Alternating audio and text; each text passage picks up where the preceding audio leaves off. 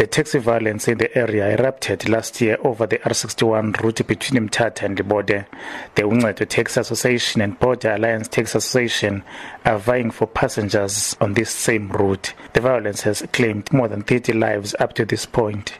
The Transport MEC in the Eastern Cape, Weziwe had to intervene and halted all taxi operations at Segas Triangle taxi rank last year. An agreement was then reached between the two associations, but the killings have flared up again.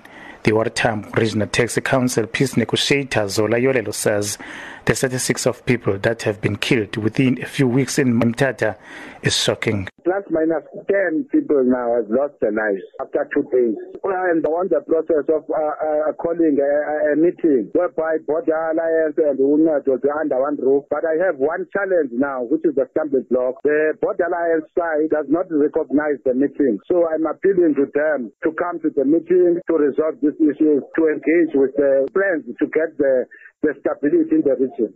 The Uncedo Taxi Association president in the Eastern Cape, Ntsikelelo Gaile, says they have exhausted all avenues to bring peace in Mthatha. We, we are trying to make peace in this industry. Uh, we don't know what, what must we do now, but we're trying all the time.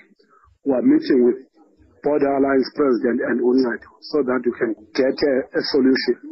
The Border Alliance Taxi Association's deputy president in the province, Jingis Somgulo, says they are part of the attempts to bring peace and stability in the taxi industry. Police spokesperson Dineo Koena says a task team was established to investigate the murders related to taxi violence in the Mthatha area. Police have uh, created a task team that will follow up on incidents that happened in Mthatha involving taxi violence. And we as police, we condemn the killings of people that is happening in the in taxi industry. We ask that or we plead with them that if there's any misunderstanding, they can come to us so that we sit together and see if we can have a solution on their problem. Commuters are also once again concerned for their safety and thousands have no have no other means of transport.